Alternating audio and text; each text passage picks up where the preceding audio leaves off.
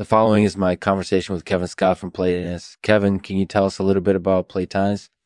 This show is produced in partnership with Playfellows Artestat. To learn more, please visit playfellows.com slash nerdcube. Stay tuned for our next episode. Stay tuned for our next episode. Platanes are a type of monkey found in Southeast Asia. They're related to gibbons, but Platanes are larger and have longer tails. They're also more active and have a more robust physique. What is the difference between uh, Platane and a highbrow? The main difference between Platanese and highbrows is that Platanese are lower on the food chain. Platanese are not as dependent on trees for their nutrition, so their diets are more varied. Highbrows are typically more dependent on trees for their food, so their diets are more specialized. Another difference is that Platanese have shorter arms and legs than highbrows, finally, Platanese are typically less colorful than highbrows. So, how do you take care of a platane? Platanese are very active and need a lot of physical activity. You should provide them with a wide variety of foods and keep their cages clean. You should also keep their surroundings clean so they don't get sick. Mm-hmm. And last but not least, make sure they have plenty of outlets for play. That's great information, Kevin. Thank you for sharing it with us. Now, for our next segment, we're talking about highbrows. What is the difference between a highbrow and a platane? The main difference between highbrows and platanes is height. Highbrows are typically taller than platanes. Another difference is that highbrows have smaller brains compared to platanes. And last but not least, highbrows tend to have reddish brown fur, while platanes typically have black or brown fur. So, how do you take care of a highbrow? Highbrows are very active and need a lot of physical activity. You should provide them with a wide variety of foods and keep their cages clean. You should also keep their surroundings clean so they don't get sick. And last but not least, make sure they have plenty of outlets for play. That's great information, Kevin. Thank you for sharing it with us. Now, for our next segment, we are talking about gibbons. What is the difference between a gibbon and a platane? The main difference between gibbons and platanes is hairstyle. Gibbons have long hair while platanes have shorter hair. Another difference is that gibbons have a more robust physique than platanes.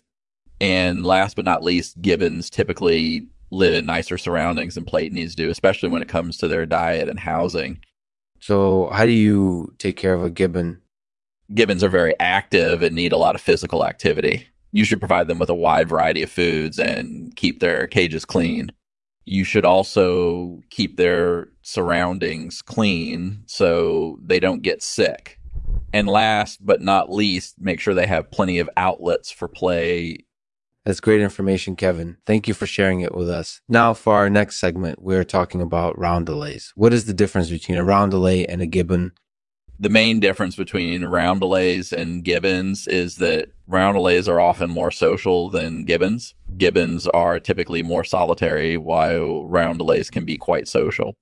Another difference is that roundelays often have a more robust physique than gibbons. And last but not least, roundelays are usually found in nicer surroundelays are usually found in nicer surroundings than gibbons do, especially when it comes to their diet and housing.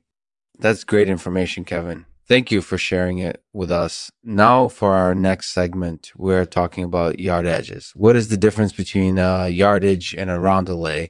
Yardages are typically shorter than roundelays and have less physical activity than either gibbons or platanes. They are also more specialized in their diet and rarely exhibit the robust physique common to roundelays finally, they're usually found in nicer surroundings than either gibbons or platanes do, especially when it comes to their diet and housing. That's great information, Kevin. Thank you for sharing it with us. Now, for our final segment of the day, we're talking about antihypertensive medications for platanes. What is the difference between a platane antihypertensive medication and a highbrow antihypertensive medication? Platane anti antihypertensive medications tend to be slightly less potent than highbrow antihypertensive medications, but they still work well to lower blood pressure in platanes.